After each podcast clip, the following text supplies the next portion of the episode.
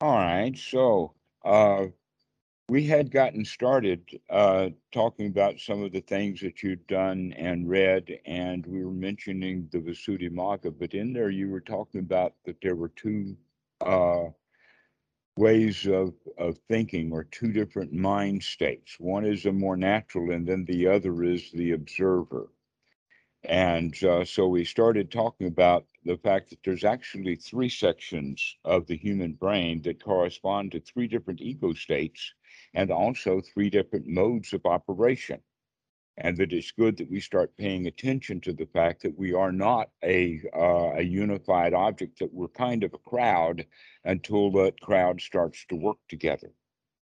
Okay, so we have um, the anterior, uh, or excuse me, the posterior. This is the anterior, the up front. I got corrected by a student. The posterior brain actually is referred to as a reptilian brain because it looks very much like the brain of an alligator or a snake. And so everything that an alligator can do, our reptilian brain does those things, which means controlling the body, chewing food, digesting food, blinking eyes, um, uh, breathing heart, uh, uh, beating heart, breathing, walking, all of the kind of things that an alligator can do. You and you can do it. You do it with the part of the brain that the alligator had. But there's an awful lot of stuff that an alligator can't do, and one of those is communication, which we normally have now with humans as a very, very sophisticated language, but that normally alligators don't do a lot of communicating with each other. They just do um, com- competition because they're solely driven by the survival instinct, the self preservation instinct, and other instincts like nesting instinct and uh, territorial instinct and procreation instinct are the primary instincts. And that all of these instincts are operated out of the reptilian brain which means that the uh, this the reptilian brain is basically the source of feelings and the primary feeling that we operate on. The number one feeling of life form is the feeling of fear. Why? Because fear is that mechanism or the the, the language or the vocabulary of the self-preservation instinct that we react immediately or getting eaten. There's the quick and the dead and that's an important uh, biological feature. Yes, it's an important biological feature. It's kept us alive. That kids walk out right into the road to play ball unless they become afraid and somebody honks their horn and the kid wakes up, he becomes afraid and he doesn't go chase the ball, which means he doesn't get hit by the car. Fear has been keeping us alive, each individual one, as well as the entire species. But there's a better way to do it and that is with wisdom. Not get into dangerous situations so that we don't have to experience fear. Okay, so we have basic mechanisms in there. Uh, and, and one of the mechanisms would be a set of rules. Oh, thou shalt not go into the road without looking both ways. Now we're talking about the mammalian brain, or we're talking about the nesting instinct which is very, very strong in mammals, but not so strong in reptiles. Okay. And is also not um, the other instinct is territorial instinct. And you see animals like wolves and dogs have very strong territorial instinct. They also have methods of communication. The communication systems between dogs is just remarkable. I've got a couple here and have been around dogs my my whole life, and I learned a lot about dogs from in my childhood being around the adults who knew a lot about dogs. And what I've come to find is dogs are really, really good teachers when it comes to operating both instinctually and also see that our language system that we're using right now in the concepts of humans and talking about the Dhamma actually has its foundation in our um, mammal past. Would you say then that the the mammalian brain is a higher level function than the reptilian brain then? Absolutely. And it took millions of years of the development of the reptilian brain to come up to the level of the mammalian brain. But you say that there's three, so there's the, the human brain on top of it. Yes. Okay. So what we're talking about is the mammalian brain, then would uh, what Eric Berne calls the parent ego state, and what um, uh, Freud calls the superego, and what the Buddha called Sila Bhatta Paramasa. Sila Bhatta Paramasa, Sila. Okay, and what and Sila are the rules, and uh, uh, Bhatta Paramasa actually means the attachments to. Okay, that we become attached to the way that things are done. In other words, when we, as a child, when we hear the parent fussing at the child and teaching the child, the child stores that not in their child ego state, they store that in their newly developing parent ego state. They're mimicking the parent. In psychology, we sometimes call it playing the old tapes, doing things the way that we were told to do them. This is the uh, the mid range, and in fact, uh, much of our thinking, pro- uh, in fact, almost all of our verbal thinking process is done in this part of the brain, the temporal lobe. This part, the frontal part, is what we would then call the adult, which is also what we would say is the ability to make connections and put things together and understand in a way that that animals like monkeys and dogs cannot do. Okay, Complex thought and analysis. like analysis and thoughts, and also we could just say as as much as connecting the dots. Okay, an example of that is uh, little kids are giving drawings that are incomplete, like the drawing of a chicken. And they're but the drawing will have the face and maybe the tail feathers, but the body of the chicken, you've got to trace the line from dot one to dot two to dot three to dot four.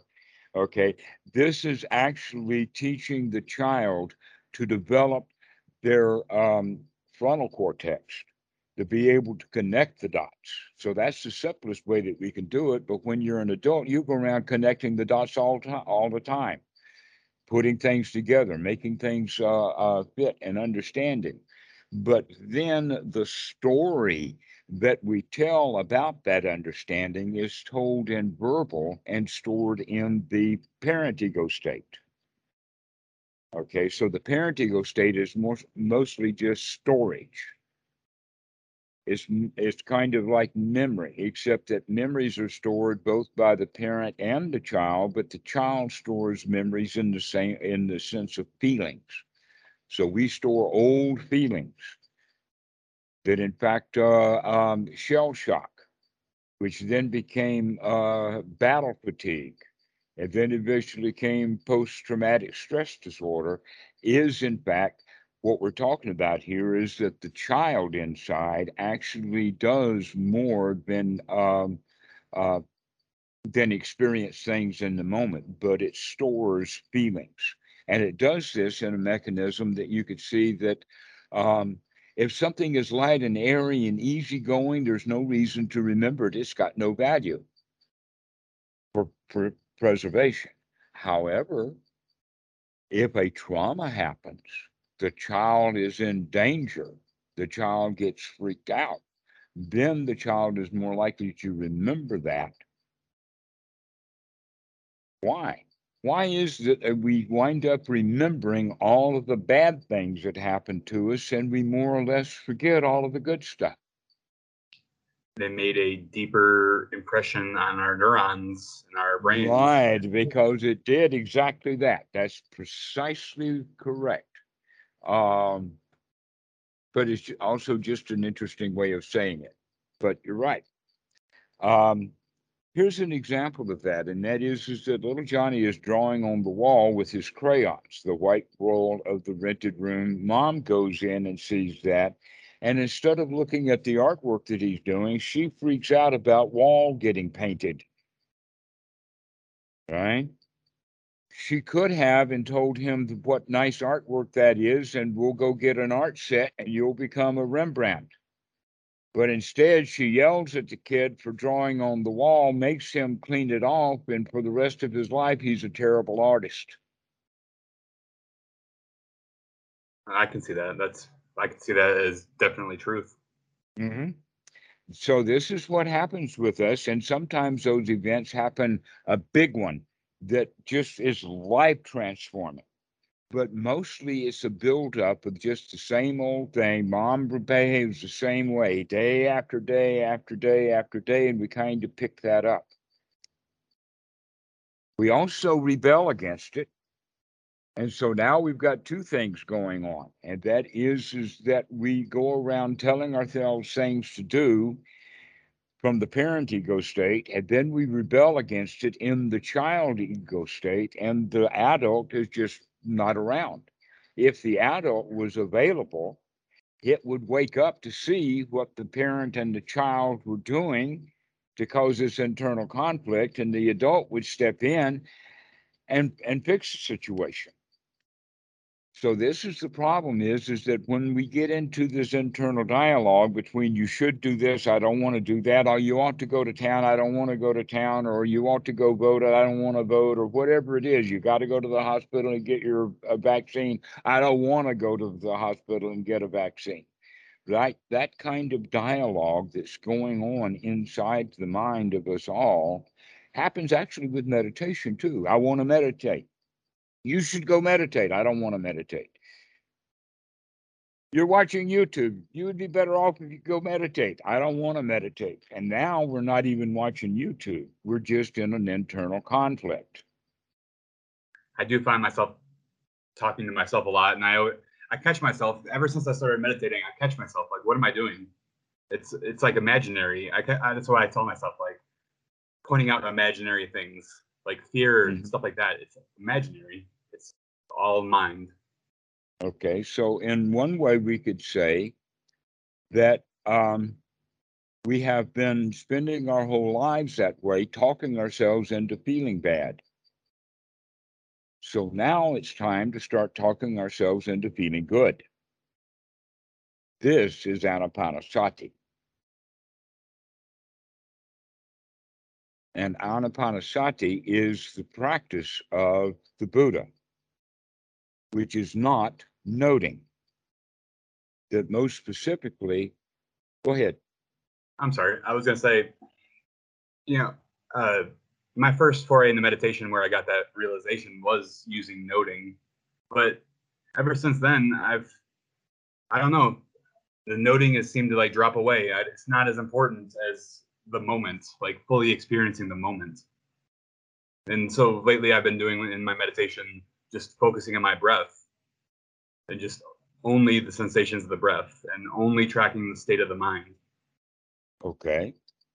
Well, there's more to do than tracking the state of mind. In fact, the tracking of the state of mind is the noting.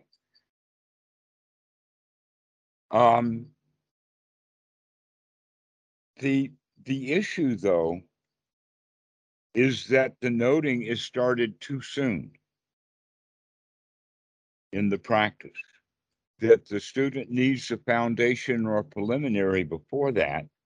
And because of that, it causes all kinds of problems. It's almost like um, an, it becomes an obstacle course because we're not carrying the footstool with us. If we had a footstool, we could put the footstool in place and then we could climb up onto the things that we can't climb up onto without the footstool. Okay. Like a scaffold for your practice. Pardon? Like a scaffold or like a, a blueprint. Exactly. Exactly. The Buddha does not start with the noting. He starts with something else completely. And this is, in fact, the whole rationale here of this distinction that we're about to make is the distinction between um, the old Visuddhimagga and the new interpretation of the Visuddhimagga that leads into the practice of both Sri Lanka and Burma, which then gives us the Mahasi method. And then there is that which is in the suttas of following what is in the suttas and practicing according to the teachings of the Buddha that Bhikkhu Buddhadasa follows. Okay. And basically, what that is, is based upon one beginning ingredient. It all starts right at the very beginning. And that is this it has to do with the kind of thoughts that we have. Do we have either uh, an often example that I use is critical thoughts versus nurturing thoughts? that almost always we are critically thinking because we learn to be critical of ourselves because our parents were critical of us. Go to school, clean your house, clean your, uh, change your clothes, put your cell phone down, do your homework. You know the whole show. All right. All of the criticism that we got in childhood, we store that up in, in kind of memories and go around telling ourselves that we should do this and we should do that. And naturally, with deep inside, we rebel against all of that stuff. So this is one kind of critical thinking. And the other kind of thinking is what you would call nurturing thinking. Now, this is the kind of thinking that a brand new mom has. When a baby is brand newly born, there is actually what is called a bonding chemical. And that bonding chemical that's created in the mind is actually, um, let us say, transported around so that the women who work on maternity uh, wards, when they want to be there, not during the actual birth, they want to be there when that infant, a few minutes later or an hour later or whatever it takes, when the mom gets the baby. That's the gushy moment where everybody gets gushy. Why? Why does everybody get gushy? Because the mom is gushy and she's the one running this show. And what is her gushiness coming from? Is this chemical, mental uh, brain chemical called oxycodone. And it's called the bonding chemical because she bonds with this infant. But then what happens is, is that this bonding continues on for quite a long time, years in fact so that one of the things that happens is is that when this baby does his first poopy everybody's very happy two days in big one okay all this milk the child's been drinking and now he's done his first poopy everybody is happy but if that child is 16 years old and goes and does that poopy on the carpet in the front room, he will not get the same reaction from his mommy, now will he? Mommy has changed all that oxycodone is gone. Pardon? All that oxycodone is gone. All the oxycodone and the thrill is gone. Tough luck. And what has come into place is, is that mom has listened to the society and believed them that she's now got to train up that child in the way he should go. So when he is old, he will kiss ass. Sorry, mean? that's a Bible quote, but I missed it a little bit. uh-huh. So we have to train up these children, and what that means is guide them and punish them and whip them, and don't spare that Rob. You'll spoil that child. Installing software in their mind. Right. And so all of these years we have been having software installed in our mind, and that software comes in the form of thou shalt do this and thou shalt not do that. It's a set of rules. And the child picks up these rules instinctually. Why? Well, actually, you could say, well, yeah, so what? He's not going to be able to pick it up any other way other than instinctually. But if we look at it, we can see that the instincts here are actually the nesting instinct, or also called the herding instinct. And that is the instinct that you've got to go along with the herd in order to survive. You got to go along to get along. That when the lions attack the wildebeest and the wildebeest herd together, who's the safest wildebeest? So the ones in the middle of the herd. The ones who are on the outside of the pack, they're in a little bit of danger. Those that are strays are certainly in danger. That's very it's very biological based.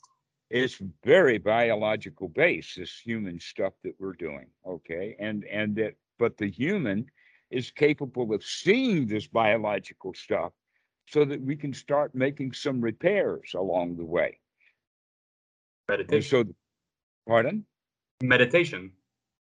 That's what the idea is if we're meditating correctly with the correct instructions. And so um, let's let's go there, but let's take a bit of a detour first about the basis for the instructions. Okay, the entire teachings of the Buddha is based upon a simple phrase that he made that is stated in Sutra number 22 in the simile of the snake, where he says, I both formerly and now I teach only one thing dukkha, dukkha nirodha. Now, this is a, a very interesting way of, I'm sorry, I didn't hear you. I'm sorry. I'm I'm trying to repeat the words that you say so I can remember them. Dukkha, dukkha nirodha. What dukkha nirodha means, uh, you can hear in the uh, in the Indo-European language kind of thing, nirodha, road, erode. You can hear that road. Nirodha means that it just erodes to nil. Okay. Okay.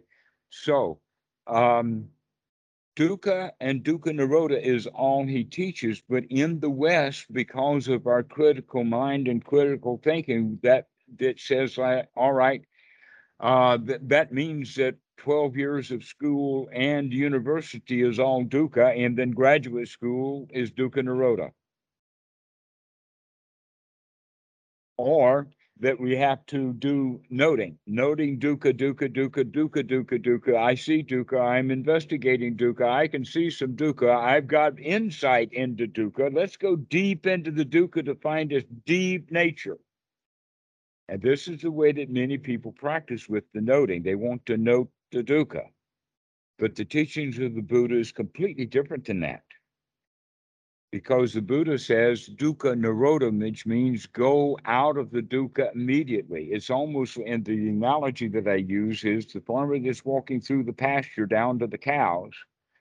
If he's got his eye on the cows and eye on the destination, he's going to be covered in cow shit when he gets there. I've never heard that one. But if he watches every step, he can avoid the cow pie. One step at a time. So you look down, you look at where you're going, you look at each thought or each step and not keep the eye on the goal. So Western Buddhism, as well as everything else, has got their eye on a distant goal to where the actual teaching, the practice of the Buddha is what we're doing right this very step, right this very now. I think that's where I don't know. It felt like I needed to talk to somebody about it because a lot of the stuff I was seeing didn't quite make sense 100%. And I, I really appreciate you explaining some of this. Well, that's the name of the uh, the Buddha. He did not call himself Buddha. He did not call himself the original name of Siddhartha Gautam- Gautami or uh, Gautama. Nor did he. He was called Sakyamuni uh, of the Sakyan clan, but he never was called Buddha. That happened in the time of Ashoka. What he called himself, referred to himself as, was Tathagata. Perhaps you've heard that word before, Tathagata, and it means what? The one who comes and goes? That's exactly wrong. Sorry. No, that's your typical definition. I thought I was, in I thought I had it. the, the literal translation is uh, uh, ta, uh, tatata means thus or this or here now, right here. This is what it means. Okay, so thus gone one, one who goes to here. So he referred to himself basically like as a form of his own teaching. Uh huh. You could say in English that he refers to himself as Mr. Present. That's so funny in light of his teachings that the name means that. Yeah, that's all it means is be here now. bit of Ram Dass, a bit of Eckhart Tolle, this present moment. This is what the teaching is, is to be in this present moment, but not to be in this present moment with all the baggage that we have come, but to literally be in this present moment without all the baggage. But most people say be here now means that, yeah, I, here I am with all my goods and glories and past and feelings and everything. But the right way of of recognizing it is when we're really truly here now, we didn't bring the past with us and we're not concocting the future. We're just here. Is that when? So somebody who is here in the present is free of the uh, hindrances. Absolutely. Are they mutually exclusive? Pardon? Are they mutually exclusive? Are they the same? You have to have one Well, with the other. let us say that um the we're working with definitions of words and we could say it this way that it's a, a sliding scale over a period of time of how many mind moments were spent in hindrance versus how many mind moments were spent in the present moment so that you can learn to spend time, longer periods of time. You can apply the mind to wholesome and sustain the mind on the wholesome. Okay, so the first teaching that the Buddha gave was not mindfulness or, uh, in the sense of the noting, but mindfulness or sati in the sense of waking up and seeing that this thought immediately is unwholesome and to throw it out immediately. Okay, any hindrance that we arise in this present instant, throw that out and be free from it. To apply the mind to this and then keep the mind sustained on the only job we've got is to make sure that each thought is wholesome, one wholesome thought after another after another. This is the practice of the Buddha, and he gives anapanasati as a method to do this. That in, that in fact there's several reasons why breath is used. It's it's not magical, but it's very practical. Uh, that people in the time of the Buddha were experimenting with breath. That uh, the yoga that we have coming to the West um, out of the Hinduism from the deep past, breathing has been a part of the yoga practice all along and that uh, the Buddha recognized that there was great value in this. But what we're doing with it is, is that we're using the breathing as um, a method of developing a skill. Because the breathing will just breathe on its own, but when it does, it kind of breathes in a shallow way. And so anapanasati is, is that we're going to start breathing in a way that has to be done intentionally by controlling the breath. An example of that would be that you cannot control the breath without controlling the mind, and you can't control the mind. If you can't control the mind, you couldn't control the breath. But if you can control your breath, then you can control the mind. And by doing this, you're actually developing two different skills the skill of breathing correctly and the skill of keeping the mind focused on the breathing at least enough to get started. I So- have found that that is a lot. Since I haven't been doing formal meditation as much because of, I've just graduated from school, um, being more mindful throughout the days has definitely made a bigger difference. Like just using my breath. I would say like my total time being more present is much greater now than it's ever been. Absolutely good. I would appreciate that. So, what we need to do then is we need to look at, uh, for a moment, the definition of the word meditation, because you just brought that up. Western mentality has the idea of meditation as a particular room, like a meditation hall, with with cushions arranged in a certain way, and everybody goes in and behaves in a certain way in this room. They sit down with arm folded, legs folded, eyes closed, all facing in the into the front. Uh, this got possibly a dais with a Buddha Rupa or a monk or something up there. Okay, this is what people think of with meditation. This is one of the reasons why I am reluctant to use the word, because it gives that view. Anapanasati is all about breathing. That's what the word anapana means in and out breathing. In fact, it's exactly the same word as pranayana, which the Hindus use because it's in Sanskrit. Pranayana is exactly anapana with a couple of R's in the thing backwards. Okay, so anapana is the Pali and pranayana is the Sanskrit. And we're talking about the same thing.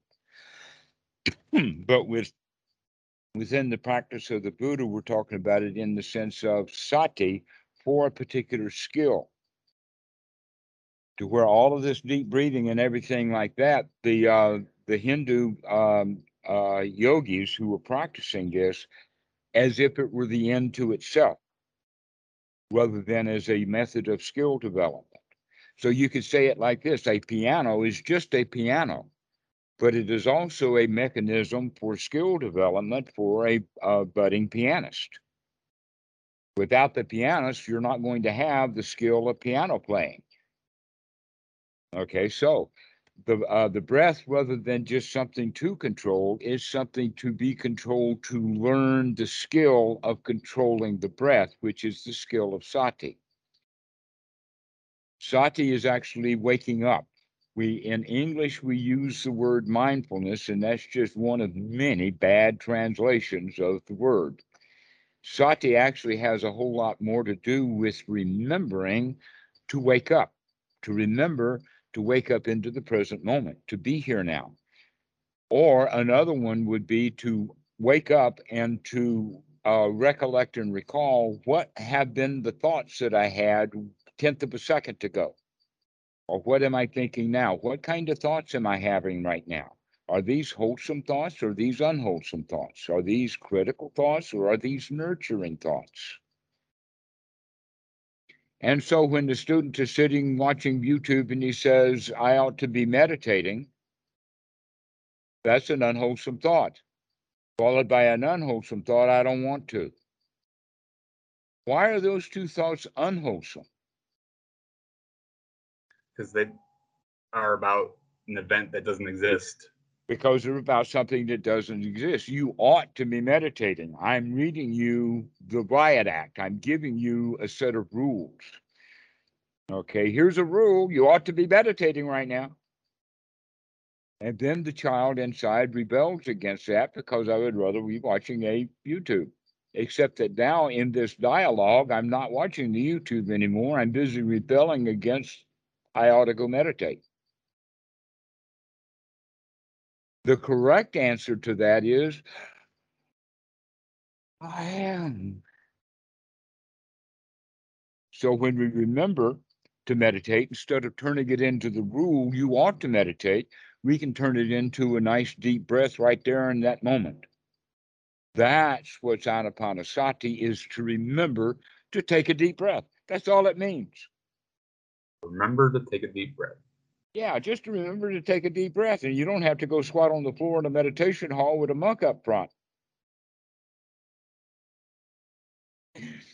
Or a statue of one. Do you personally try to keep track of every one of your breaths then? Why bother? Why would I want to do that? That's not the instructions anyway. Keeping track Wow, that sounds very parent ego state. I, I believe I misspoke. How uh, present for each breath.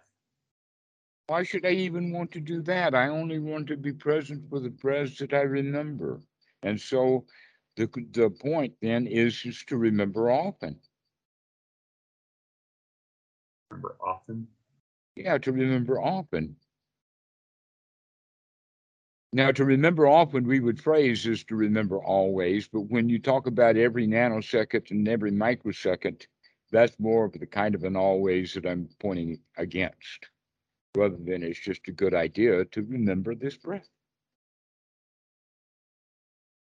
When I first started meditating, I I mentioned I was trying. I was used to be real focused on getting getting the jhanas. I would give myself a headache because I would be trying so hard to do something. All right, I'm going to think so hard about this or that or whatever. Right. Okay. Thinking hard is a hindrance. I, I gave up all that when I had that realization about pain. And Mhm. it was like anger withered up inside of me and boredom Mhm. withered up inside of me Mm-hmm. because there is But no that's boredom. tip, that's typical of Western meditation, and that's why it's both not what the Buddha taught and generally unsatisfying. That the kind of uh, uh, child ego state that we want to work with to get into very quickly or immediately to invite the child into being in a good state. We don't do that with critical thinking, we do that with nurturing thinking. An example of that then are the wholesome thoughts. So uh, let's back up just a moment for, philosophical stuff. In one sutta, the Buddha says that one's right um, effort is to remove unwholesome thoughts and put wholesome thoughts in the mind. In Sutta number 19, the name of the sutta is two kinds of thoughts, wholesome and unwholesome thoughts. And that in there, the Buddha is very clear about that the job that is to be done right from the very beginning is to have only wholesome thoughts, which means that now our noting has a completely different quality to it. Before the noting in the Mahasi method is to note whatever's there. Here, we're going to only make a very quick note, very fast, to see is this is this thought worth having or not. Most likely it's not, but most likely the beginner is going to say okay. That basically what happens is is that this too is a skill to be developed. One's right view about what is wholesome and what is not wholesome. So also one's right effort is to change unwholesome views into wholesome views, and then to change thoughts from unwholesome thoughts to wholesome thoughts. Okay. But in the Anapanasati Sutta itself, it goes one tiny little step further than that by declaring what kind of wholesome thoughts that we're going to have, and that is thoughts of gladdening the mind, brightening the mind, perking the mind up. And so once the sati comes in, that deep breath should all should be accompanied by what was I thinking just now? What feelings that were I having at that moment too. Right. What what thoughts and feelings? Well, first off, let's go with thoughts. We'll work with feelings a little bit later when we get some skill. It's a lot to, and I think that's exactly the spot where I'm at in my practice. I think you're hitting it right on the nail. Is that I I, I have been trying to follow the eightfold path and like right view and right efforts and have wholesome thoughts. And I've been I kind of use a mantra like I guard my sense doors. So I guard when like for an example, looking The at a sense door that needs to be guarded is the sixth sense door, not necessarily the sight. Sight and hearing and taste and touch and all of those senses need to actually be opened up with the guarding to where the thought process needs to be closed down with the guarding so that we can open up the senses with guarding. so sight is only sight. Sight is only sight. Well, that's a deep teaching. That that teaching comes out of uh, several places, including the Bahiya Sutta, which is in the uh, uh, uh, Udana, where the sight is merely the sight, the sound is merely the sound, cognition is merely cognition, which means the sight is just a sight. We, that means that we don't freak out about what we see. And An that's the same as how I view the pain. Right. is that you were not just seeing the the sensation of the body or feeling the sensation of the body, you were adding a whole bunch of stuff to it, a whole bunch of I don't like it. One time, uh, my fiance looked up when I was bending up, and I had I was like, ugh. But the moment I fully stand up, just nothing. Like she was like, I thought you were in pain. No, yeah, I felt pain a second ago, but I don't own that pain. I didn't make it Mm-hmm. my own. I don't suffer from it. Well, we could actually think about it that one thing as rising above it. And one of the ways of rising above the pain is by standing tall. Do you know what I mean by standing tall? That you actually try to get your full height as tall as you can actually stand. Okay. Kind of like how Yeah. I'm always adjusting in my sitting.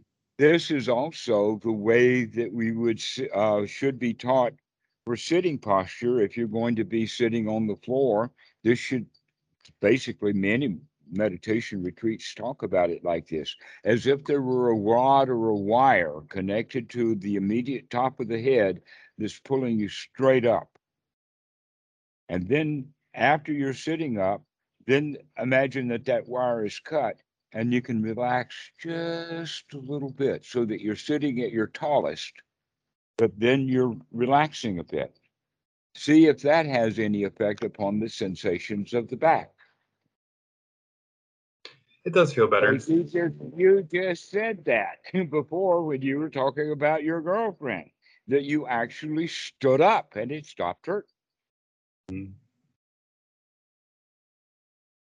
or at least you changed your attitude about it. And the attitude can be developed into I can take care of this, I can handle this. This is the the fourth item. We haven't really been talk, talking about it much because you've got some background, but basically we are practicing the Eightfold Noble Path.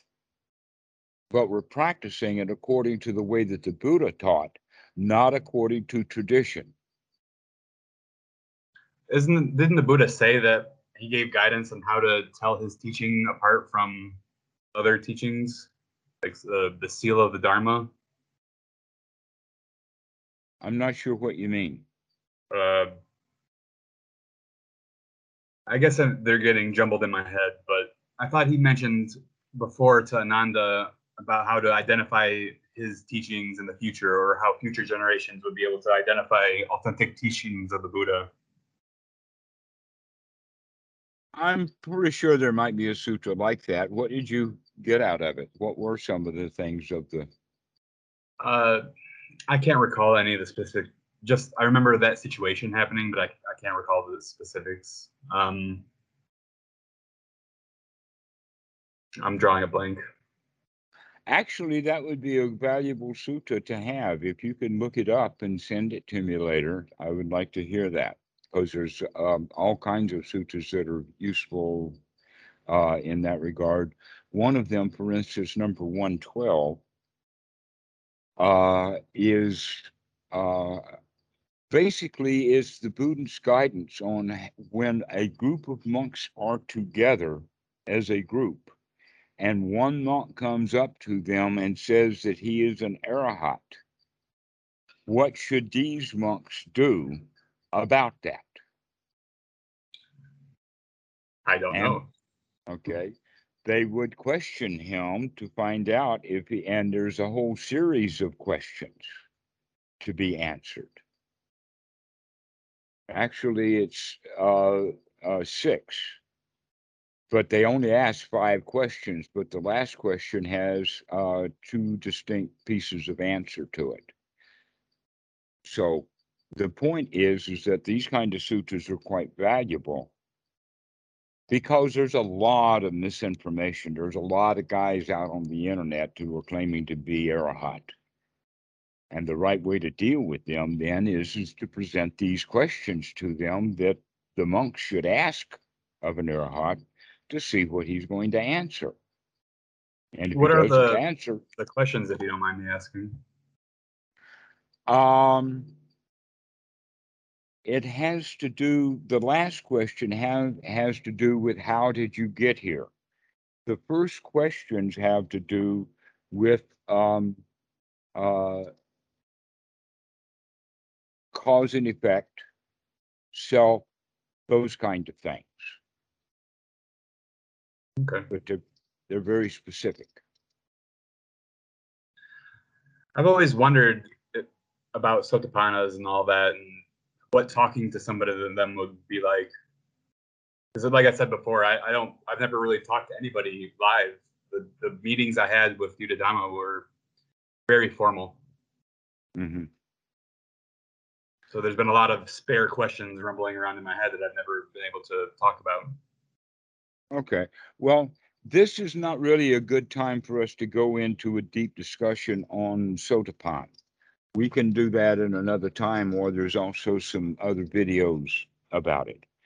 But I will say this about it, and that is, is that number one is a process of the mind that has a lot to do with confidence and eradication of doubt and eventually um, enthusiasm so that the person becomes completely free from uh, from doubt about what is and what is not the path completely confident that he can in fact practice the path and he becomes enthusiastic for practicing the path to the point that he is devoted almost all the time to the dhamma with the last cherry on top of that cake that I just gave you is, is that, and he takes great delight in the Dhamma.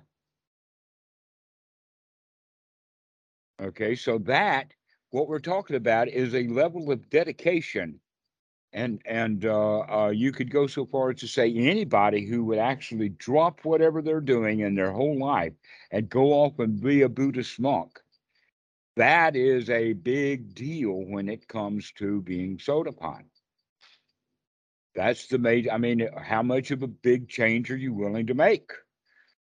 Are you willing to devote your whole life to the Dhamma? That's the sotapan, because there's nothing left. Now, that doesn't mean that everyone who is a sotapan has to become a monk to prove it. That's not the point. But rather, the point is, is that if somebody is going to be a monk and has become a monk, then we got to give them credit for the fact that they have devoted their whole life to the Dhamma, or at least that's what they're intending to do, and they've got a whole lot better chance of doing it in the robes than not. But that's what a sotapan is: is one who takes completely delight, complete enthusiasm, and is completely devoted to the Dhamma, and has no doubts about the Dhamma or his ability to do it. Wow, that's that's a long list, isn't it? It is a long list, and I'm trying hard not to identify with those characteristics out of ego, but I sure hope one day I could embrace it fully in all my actions and thoughts. And, All right. You know, Well, let's identify that first one then. In in the way that the student uh the sutta is stating it is, is that the student understands that no matter how or how much the mind is obstructed, the, the student can immediately come out of that and come into the present moment to see things the way they really are. This is a teaching that is noble. It is super mundane. It is a factor of the path, and it is not held by ordinary people. This is the first knowledge. This is the first step of the noble path. Now, very few people in Western Buddhism ever make it to that first step. Many of them claiming to be Arahat, and they still haven't made the first step of sotapan. Now, all of these things are soda uh, have have both uh, path and fruit. And when I said the first step of sotapan, that's talking about path of sotapan. The fruit of the sotapan is absolute enthusiasm and absolute delight, with absolute no doubt and absolute full confidence that we just talked about. Is that no matter how obstructed the mind gets, I can clean that out and come back to the present moment and be here now. I've always wondered when I heard fruit and path what that even means. Okay, the path means is that you've got no more doubt that you can do it. but there are still more issues about doubt. But one thing is, is that no matter how obstructed the mind is with hindrances, no matter how bad you feel, no matter what's going on, you can pick yourself up, dust yourself off, and start all over again. It does not matter how badly you fell down. The bigger they come, the harder they fall, you've heard. Yeah, but the big guy can get back up. That's the getting up. That's the first step of Sotapan. Most people just lay in their misery and have a pity party. Identifying with it.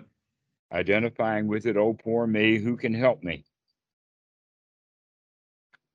I'm sorry I'm keep jumping around to all these different topics, but it's like since our first talk, I have a lot of different topics I kind of wanted to talk about.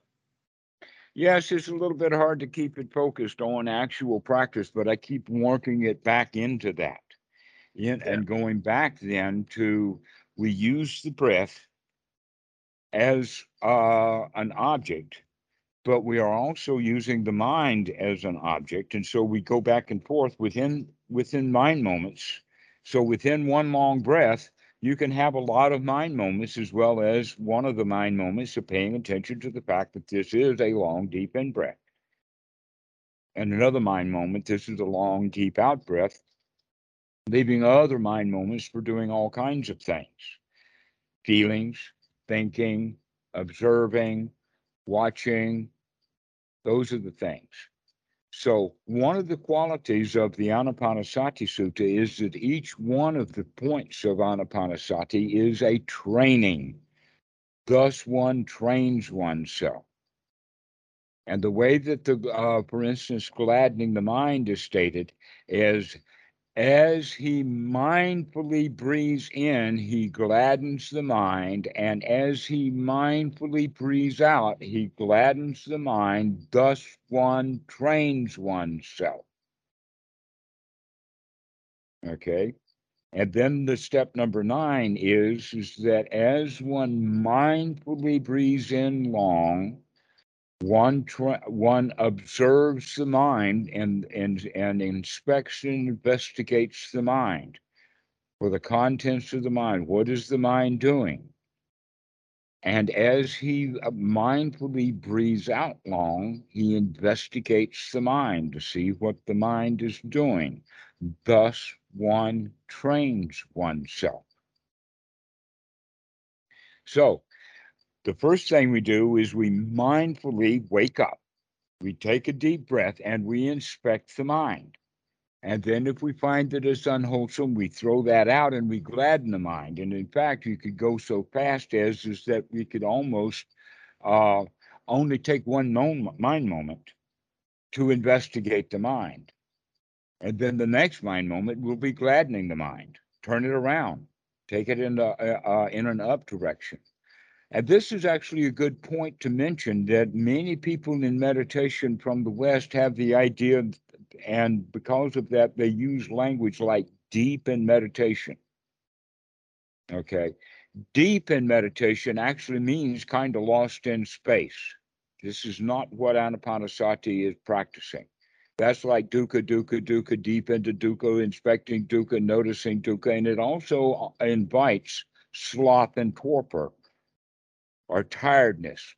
Why does it invite tiredness? Because people are working really hard. They're digging. Like when I got a headache. Mm-hmm. People give themselves headaches. They get pain tensions. They get neck tensions. All kinds of stuff. When in fact the whole teaching of the Buddha has to do with how to relax. Well, why is it that then that people get tensed up? Is because they want something out of meditation. Right? But the whole teaching of the practice of anapanasati is, is to give yourself right now everything you want and need. Is to have it right now okay? Gladden the mind perk your mind up. And by doing that we practice then the next aspect of anapanasati which is actually the word sukha.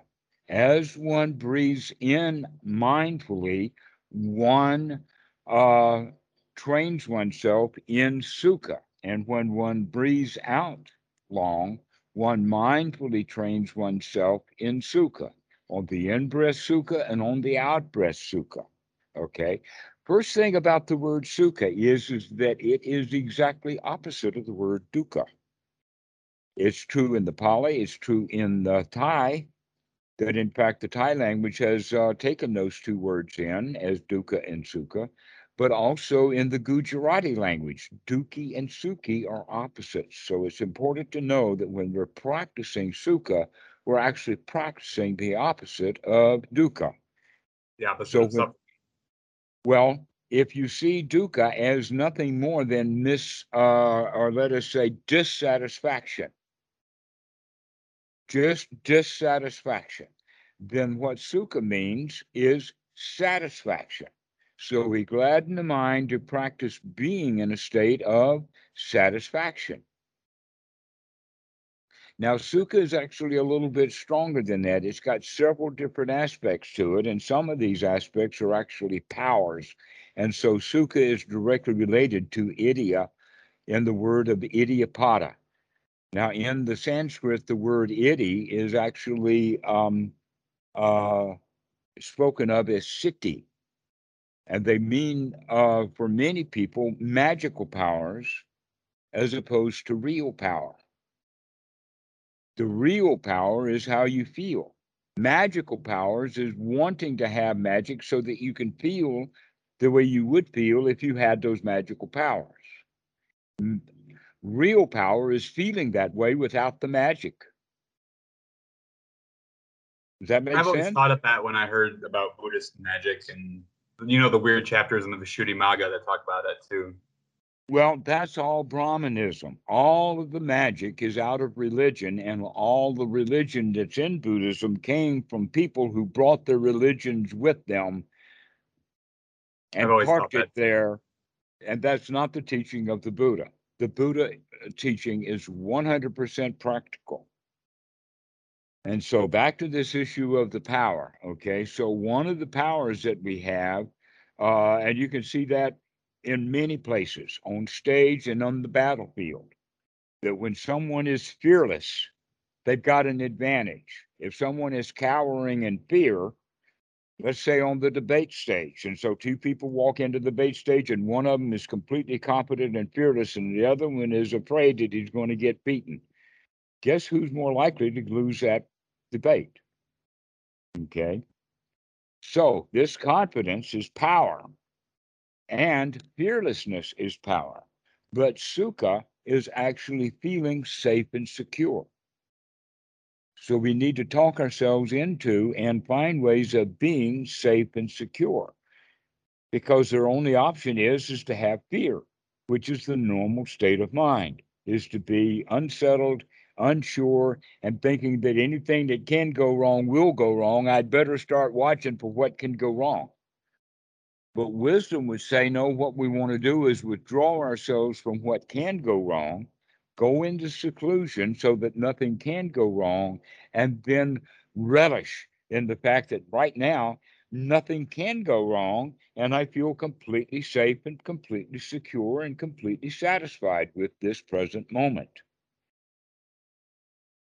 So then now, guess what? We're actually developing skills of the first jhana we're bringing these factors together.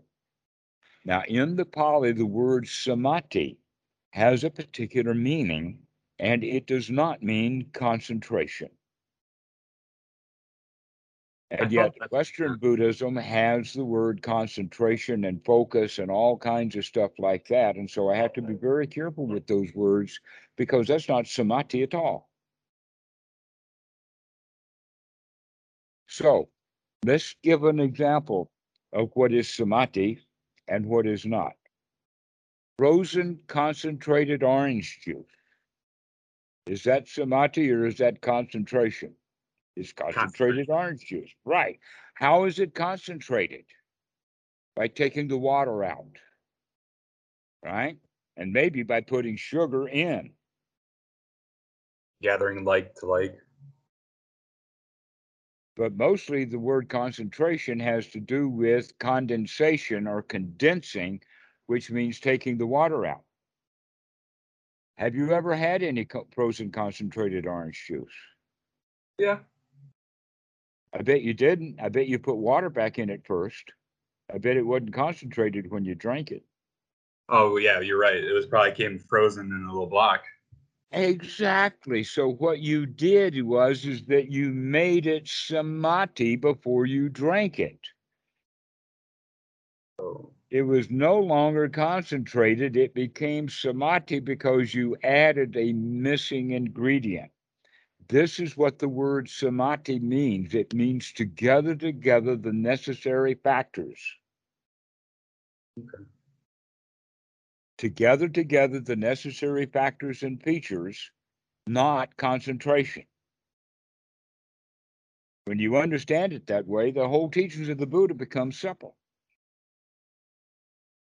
And that's when they say like gathering the factors of enlightenment is samadhi. Well, I okay, let's not go right there yet. Let's talk about it in the sense of the Eightfold Noble Path in its development. All right, because in fact, the Eightfold Noble Path is the path to what is called Sama Arya Samadhi, right? Noble Samadhi which is equated with unification of mind, which we have talked about in the sense of when the mind is organized correctly, then the parent and the child are not arguing with each other. They're in community or in commune with each other, as well as they bringing the parent, or excuse me, the adult into it.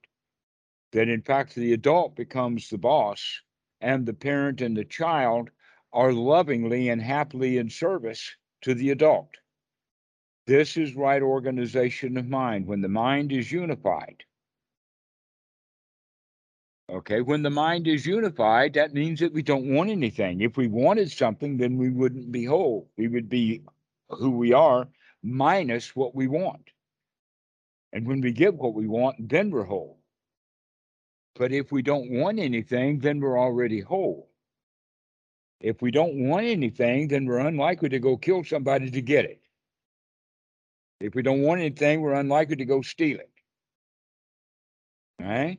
Isn't that interesting? So that means then that Sila becomes the natural outcome of the noble mind that is organized correctly using right view, right effort, right sati, and right uh, the Pali is Samma Sankappa, which we're going to define here as right attitude, the kind of thinking that comes out of right attitude. For instance, if you've got a bad attitude about something, you're going to have thoughts about it that are going to be bad thoughts about the bad attitude. If you've got a good attitude, then you're going to have good thoughts about that. So if you love that old clunker, then it's a joy to ride in. If you hate that old clunker, then all you can think about is getting rid of it. The liking Right. and disliking is the problem. Liking and disliking has to do with our attitude. So it's our attitude that needs to be fixed. That attitude, then, remember the first uh, knowledge is, is that no matter how obstructed the mind gets, the student knows that he can clean that thought out and put a wholesome thought in his mind and sees how things are as they really are right now. Okay, that's attitude. The attitude of the winner. I can do this. I can clean my mind out. The attitude of the winner. I like that phrase. The attitude of the winner, as opposed to see, we were born and re- raised as victims. When we were children, everybody was bigger than us.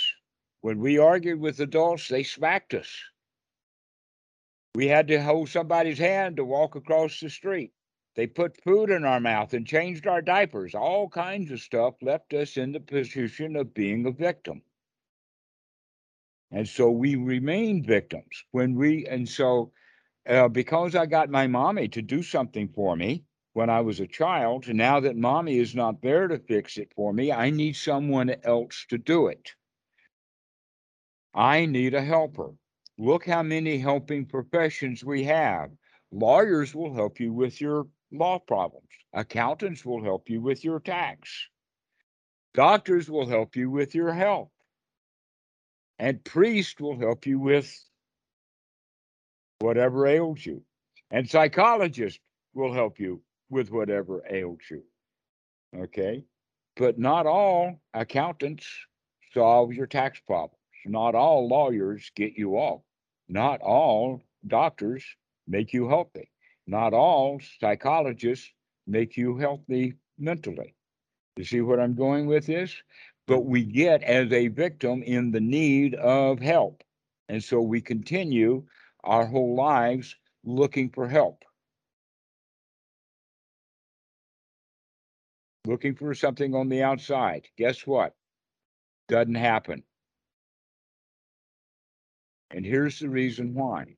A piano teacher can help a piano student because the piano teacher can look at what the student is doing and hear the sounds that he's making. If the piano teacher was both blind and deaf, then that teacher would not be very good at teaching the student how to play the piano. No. All right. So when a meditation student is sitting there, only he knows what's happening inside his mind. Everyone else in the room is dead, is deaf and blind to what's happening in someone's mind, which means no one can help you. Only you can do that. And this is, in fact, what the second noble truth is really all about. The cause of suffering is not something that can be helped on the outside. It can only be done because the real issue is one's internal wanting things that we don't have, or having to put up with things that we don't want to put up with. So, wanting things to come or wanting things to go, it's all just wanting. Greed and ill will is just uh, the Pali word for it is called tanha, thirst, wanting stuff. And when we want things and we don't know that we want things or why we want them, then that's ignorance. Is that And why? Go ahead. Is that why his, the Buddha's teaching was about contentment? Because contentment is exactly what you're saying, right? Right. And with contentment, which is sukha, become contented. Everything is okay right this very minute. There's nothing to be afraid of. An example of that, look around your room. There's no alligators on the floor. You don't have a, a, a- rattlesnake in, in the lamp behind you. You don't have um, uh, uh, gorillas or bears or mafia bosses with knives, nor do you have SWAT teams busting down your door. Everything's okay right now. So why is it from moment to moment so many people feel afraid when in fact there's really nothing to be afraid of in this present moment? The answer is because they felt fear in the past, they know danger, and they're expecting danger rather than expecting contentment. But in Is fact, that if you're kind of what wise, you can stay karma is? away. Go ahead. Is that kind of like what karma is? The conditioned statements of the past, the conditioned behaviors. That's exactly right. That's everything about it. Bhikkhu Buddhadasa talks about it in the sense that you've got a choice. You can either follow your karma or you can make choices to do something new. Now, what we mean by following the karma here, we can use actually the word react. Yeah. Okay. Now, when we say react, we have a stimulus and reaction, or a, a stimulus and then a reaction means that it's the same action that's happened before. So when we act and then we act that same way again, we're reacting. And oftentimes we react or react the way we did before, even when the stimulus is different. We just continue to react the same way. This is our karma. Actually, this is the habit of the mind. The way that the mind habits operate is, is that we will choose to operate habitually or choose to react or choose to follow our uh, old ways of doing things rather than to wake up and recognize that we've got a choice. The first choice that we have is to wake up and gladden the mind as a choice as opposed to leave the mind in hindrances. I want to go meditate, or you ought to go meditate. I don't want to meditate. Okay, that's all hindrances. But throwing those hindrances out and say, Oh, I'm glad I remembered to take a deep breath. Oh, I feel so good now. And we immediately go into contentment. Doesn't take long. It's just one mind moment. And we change that direction. We literally turn the ship around in that moment. And that's the skill we're developing. And that's the skill we're developing the skill of gladdening the mind, the skill of being in this present moment, happily, joyfully, contentedly, completely satisfied. Everything right now is okay. Everything is fine. Which also has further no work to do, no place to go. And the spring comes and the grass grows by itself. You probably heard that Zen haiku. Lucia wrote it. Nothing to do, no place to go. The spring comes and the grass grows all by itself. Does not need me to go mess with the grass. It'll do it by itself. Yeah. And so this is a way of feeling just contented in this very moment. We need to practice this. And some people say, well, if I did that all the time, then I would be in bed all the time. I wouldn't even bother to get up. And the answer is yes, we know that.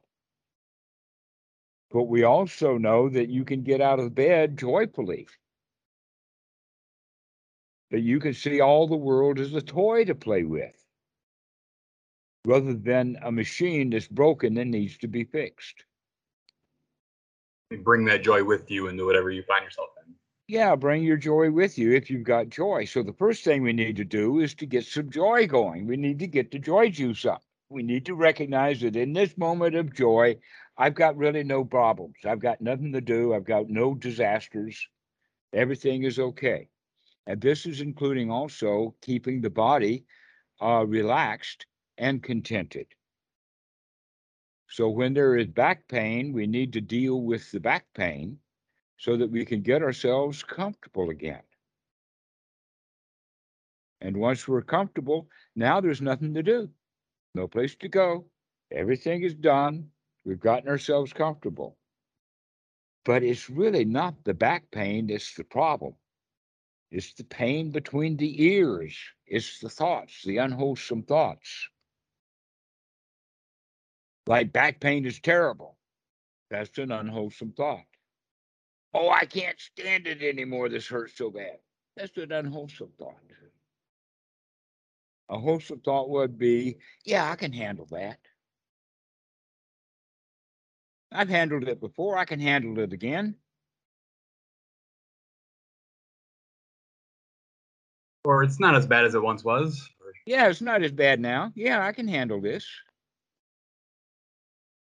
So these are the kind of positive, wholesome thoughts that we want to have that will eventually lead us not just to sukha, but into that state called piti, which is really that let's talk about it in in this regard. Why do people go into sports especially big time like into the olympics? Why do people do that? To compete to no. No. to do their Not best? To- no. To win? Yes. And how do they feel when they win? Probably pretty good. Okay so actually it's not the winning itself it's how they feel when they win. That's why they do it how would you feel if you won the olympics well i surely would feel pretty good well why don't you feel that way now what's preventing you from feeling that way now the mind Ah, so maybe it's that too is a skill. Winning is a skill to be developed. The right attitude of being a winner. I can do this. I can handle this. I've got this wired. And that confidence grows. The Pali word for it is, is shada or shraddha in the uh, Sanskrit. all them R's again. Shada is translated wrongly as faith.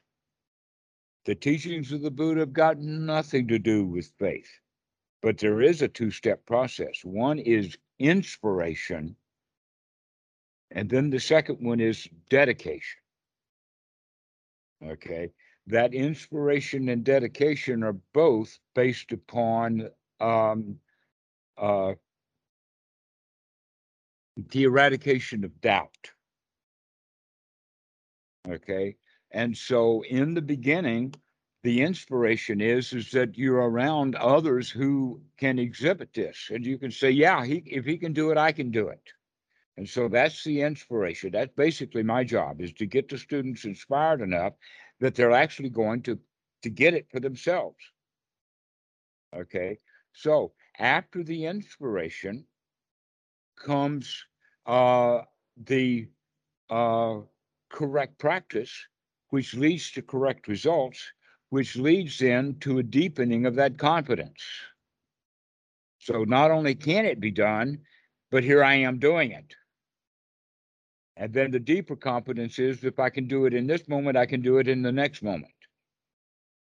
And then the confidence comes eventually. If I can do it now, I can do it anytime because right now is a really tough moment and I can handle this moment. I can handle anything. You know, kind of tough moments there are for a baby getting a shot. That's a tough moment for a baby. But most most in Kentucky getting stopped by the cops out on the highway. That's a tough moment. Yeah. Yeah. Slightly. That's the time for sati. You really need to be up and awake and alert and doing things correctly. People actually become afraid of cops when the cop stops them, and some people get killed because they're afraid. Because when they're afraid, they make the cop afraid. Everybody feels the same way, and the next thing you know, things are dangerous when things don't have to be dangerous at all. Yeah. And if you recognize that, now that means that sati is really, really needed sometimes. One of the ways of thinking about it is, is that sati comes first because it doesn't matter what skills you have if you don't remember to apply those skills. I mean, you could be a Houdini or a magician or let us say a mesmerizer, and you could just mesmerize that cop and everybody's really happy. But then you forget to do that and you become afraid of the cop instead. Yeah. That's why sati is so important. That's why we want to develop it as a skill. And we mean by that in the skill of on the in breath, you do it. You remember. On the out breath, you do it. When we get into doing it that way, instead of saying, well, does that mean that I have to watch the breath all the time? No, it means you're developing the skill of sati because you sati is something that you need sometimes. And there are sometimes when it's dangerous that you really need sati. And so we're developing it as a skill so you've got it when you need it. An example of that would be when the wa- when the boss walks up to your desk. That's the time that you need some sati. When you're standing in line, no matter what you're standing in line for, when you're standing in line, that's a time for sati. Because otherwise most people get feeling really bad and really miserable when they're standing in line. And others are just having ball. They talk to each other and enjoy themselves and everything's okay. And that's All what right? you said like gladdening the mind in that mind moment. In that mind moment every time that we recognize that we have an unwholesome thought we throw that thought out and put a wholesome thought in have you ever heard of murphy's law yes. Do you do you know it? Uh, what can go wrong will go wrong. That's half of it. Uh, I guess I only know the first half. Right. The second half is the important half, and it will go wrong at the worst possible time. I have heard that. Okay. An example of that is is that when you're connecting hard drives to the computer, that's its worst possible moment because you can put that connector in backwards. Unless the engineers who designed it knew Murphy's Law. And they designed it so you could not put it in backwards. In other words, they built it so that it couldn't go wrong. So you're saying that the the skill is to make your mind so it can't go wrong? Make your mind so that it can't go wrong when you need it the most. Anything that can go wrong will go wrong at the worst possible moment. So we need to actually train our sati to handle the worst possible moments, not every moment. So to extrapolate that, then, like I've been focusing on uh, being mindful while I'm eating for the food. So I'm Mhm. not so much liking and disliking the food, or if I am, I'm aware of it at least. So you're saying right there would be a good moment too for that. Yes. Eating is a good time to be mindful of the food and mindful of what you're doing with the food. For things that you really like or things that you really dislike, being aware of that. Those are the moments that sati is essentially needed. hmm Noticing, I like this, I don't like that, all of this kind of stuff. And it's also a very good idea to slow things down. We could talk about food at another time. We're just getting a kind of a general overall. So, yes, sati, that's what we're looking for. That's the thing that we're going to get out of today's talk is, is that sati is the most important skill, but that it only comes along with right view. Right view actually comes first. But we've already got the right view when we think that being awake and being and, and watching what's going on, that's our view. And so right view is there. Now, can we have the sati, please? Because when we have the sati, now we take the view to see is this, uh, we investigate. One's right view then is this wholesome or not wholesome? Is this thought wholesome or not wholesome? And then one's right effort is to take the effort to change it from an, an unwholesome thought to a wholesome thought. We keep doing that over and over and over again, and confidence grows to the point that we know that no matter how obstructed the mind gets, we can clean it out. And now we're on the path to Sotapan. That's the first step is to know that I can clean this stuff out of the mind. Well, the people who are practicing the Mahasi method are not even bothering to clean the stuff out of the mind. They're just noting it. It But always it you, was incomplete. All right. Okay, that's it. But you figured that out kind of on yourself. That's in fact what really does happen is almost everyone eventually figures out the Dukkha Dukkha Nirodha part. When it should be the foundation of the whole teaching, that you've got to throw the unwholesome dukkha thoughts out and have un uh, and have undukkha sukha kind of thoughts. Right effort. right effort to take the right effort to uh, have only wholesome thoughts in the mind one wholesome thought after another and when you catch an unwholesome thought recognize it as an unwholesome thought and bring it back and make it wholesome again this is uh, the basic path. But as i was about to say many people who were practicing the Mahasi method eventually figure this out. That in fact is you have you ever heard of the 16 stages of insight? Yes, I have. Okay. Read about them. all right so step number six starts off with fearfulness misery disgust despair and great desire to get out of this stuff. Basically what that means is is that someone has developed a major skill of sati or let us say of of noting rather to remember to note but they don't take the hindrances out. And so what they what basically is is that they literally move into their own city dump. And everything they have is just garbage and they could see that that's why misery disgust despair all of this crap in the mind that i keep seeing and then it uh, develops a strong urge to get out of this which then leads to a new form of practice, a rededication of practice to come out of the hindrances. Some people do this and practice meditation for 20, 30 years, and then they'll have a dark night of the soul, and then they make a change. Others have meditated for 50 years, and still everything that comes out of their mouth is a hindrance. Wow. And the reason for that is because they're missing that first point, and that is is that we don't start with noting. We start with um, noting only to the point of throwing this stuff out. Now, there's more to it than that, and that is is that once we have all of the hindrances out of the mind and we have only wholesome thoughts in the mind, that means that now, when we're going to be looking at paticca samuppada, or in fact anything else is happening, all we're going to see is wholesome things. We're not going to find any unwholesome because we've already removed it from the mind.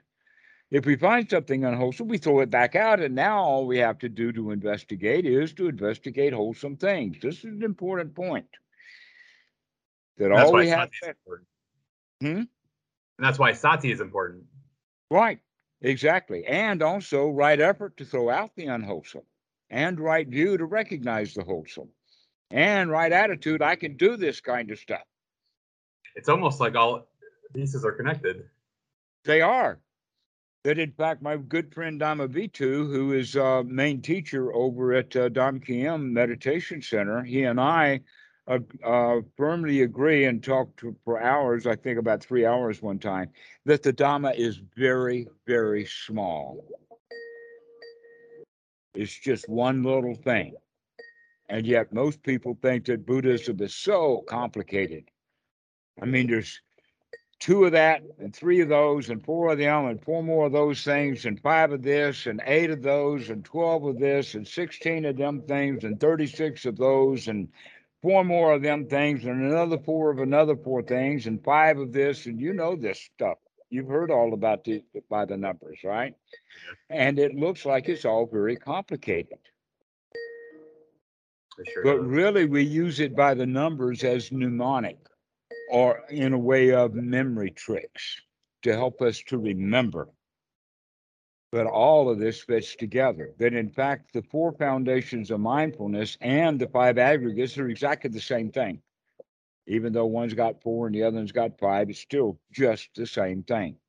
And that the five aggregates are uh, all five of them are in the 12 steps of dependent origination except that here, because our feelings are feelings of sukha and feelings of piti, we do not have fear, feelings of fear, feelings of desire and wanting. Therefore, we cut it off at that point. And when the mind is uh, is pure, or when the mind only has wholesome thoughts, there is no tanha. Therefore, there is no upadana. Therefore, there is no bhava. Therefore, there is no jati. Therefore, there is no dukkha. All of that stuff doesn't happen when the mind is clean. And so, actually, it's a very, very simple teaching that, in fact, the seven factors of enlightenment, the Sambhojana, is nothing but the fulfillment of the skill set that is talked about in the Eightfold Noble Path. So that in the Sambhojana, mindfulness becomes unremitting mindfulness. Now, it doesn't mean constant mindfulness, it means it comes back. It does not take a break. That when you need it most, it will be there for you. This is what it means by unremitting. It keeps coming back, it keeps coming back. And then the next step of the Sambhojana is a right investigation which is one's right view. But when one right view is fully developed, it's unremitting investigation. Everything that comes up, you remember to investigate it. Every thought, every thought, is this a wholesome thought or not? Okay. The next one is actually right effort, and that right effort becomes uh, energetic because it's so easy now. We're so good at it and so used to it that it's not effort anymore. Now it's just energetic impact. The next item on the list is Piti Sukha, which is also jhana factors, but they're part of the Eightfold Noble Path. Piti Sukha is a part of the Noble Path? Pardon? Piti Sukha is a part of the Noble Path, you said? Uh, Piti Sukha, our uh, unremitting Piti Sukha, is the um, result of practicing Piti which is part of Anapanasati and part of the Eightfold Noble Path. So the fruition would then be would be unremitting Piti unremitting joy. It just keeps coming back. It's like the Easter Bunny. I mean, like not the Easter Bunny, not the Easter Bunny. The uh, uh what is it? Uh, uh um, the uh, Duracell, I think it was, where the bunny would just keep Yeah. beating. Okay. Um. So unremitting that way. Uh, these are the so we can see then that the uh, uh, seven factors of enlightenment is nothing but the fulfillment of the eightfold noble path. The way to practice the eightfold noble path is by anapanasati. Anapanasati is for the fulfillment of this of the four foundation of mindfulness, which is also the five factors of enlightenment. So we practice the four foundations of uh, excuse me, the five aggregates. So we practice the four foundations of mindfulness through Anapanasati for the fulfillment of the seven factors of enlightenment, which is the completion of the Eightfold Noble Path. And so it's all just, you know, uh, all in a stir, all in a whirlpool. All of those things are just, it's a, it's a, almost like this that in order to fully appreciate an automobile, just an automobile that you're thinking about, you have to stand on the front of it and then stand behind it and then stand on this side and then the other side and then you open the doors and you look in and you open the trunk and you check that out and you open the hood and you check that out too. But it's still just one truck or one car right? So that past that teaching of the buddha is just one teaching. It's just one thing. It's a vehicle but it's got a trunk and it's got a lid and it's got doors and it's got sides and top and bottom and all of that. And those are the various things that we put in there. But when it all fits together, it has a function. So what we're looking at now is actually, uh, have you ever heard of? It's called general systems theory. Um, not off the top of my head, no. Okay, the major part of general systems theory is is that a system is uh, is when the whole is greater than the sum of the parts.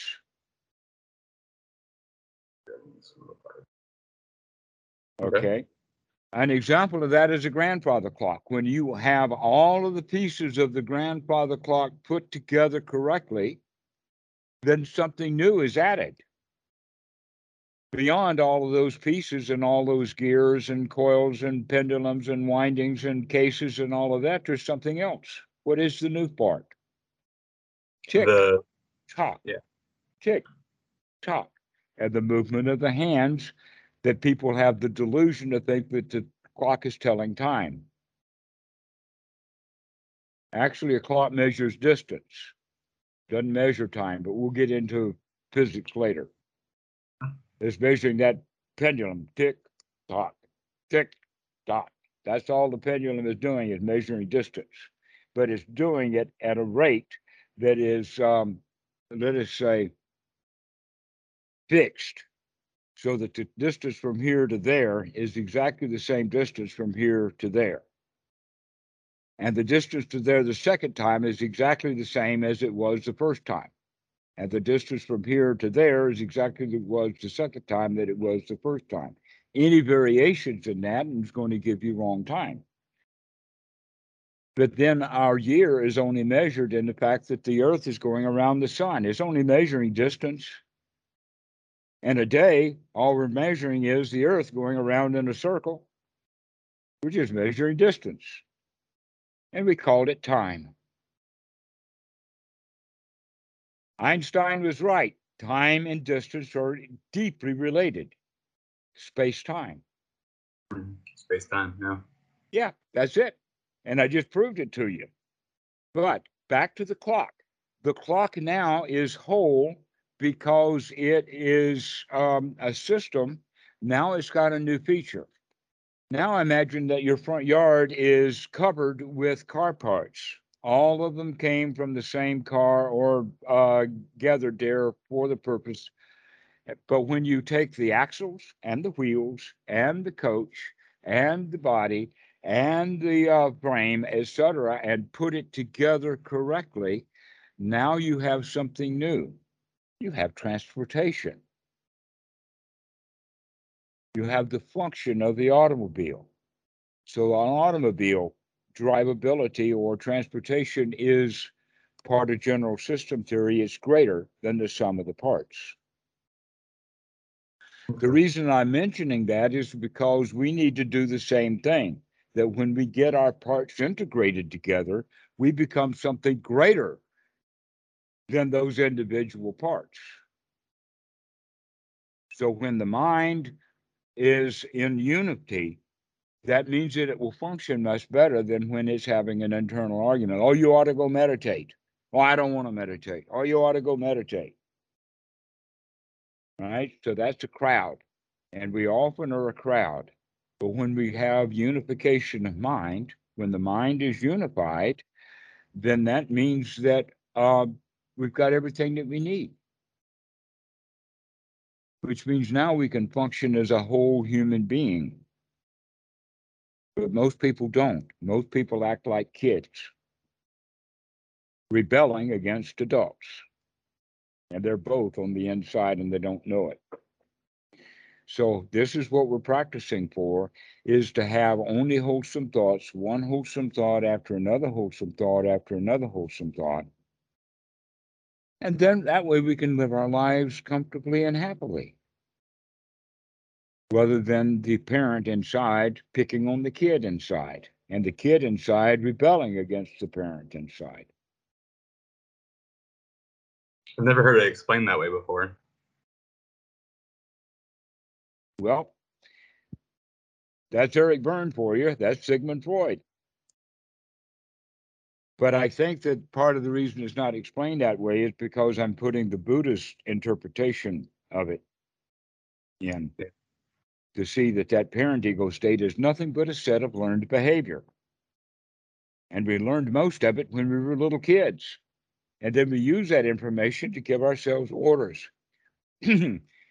Ought, should, uh, do, and words like that are clear indications that it's the parent ego state. You should meditate. That word should, that's it. Is taking the authoritarian position. I'm the boss here. Or in, the, uh, in fact, the parent ego state should never be the boss. The adult should be the boss. That's a really good way of looking at it. Okay. Well, I hope what we've gotten done today has uh, uh, been of value to you so that you can take a slightly different approach to your practice. And then next time, without so many questions and whatnot, we'll actually go through the actual way to, to do the practice based in Anapanasati. And then after that, we can talk about Paticca Samuppada. I would really appreciate that. Excellent.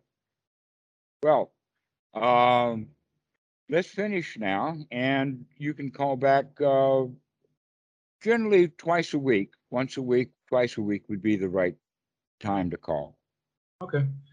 It would it would be more like right at the start, like 9 a.m. ish, 10 a.m. ish. So if I did somewhere around the same time, maybe next week. Yeah, that'll be okay. Thank you so much. Um, I, I really appreciate it. I don't know what else to say. No problem. All right. Well, you have yourself a, a wonderful rest of your day, and uh, I will talk to you next week, maybe. Most most likely. We'll see you. Take care.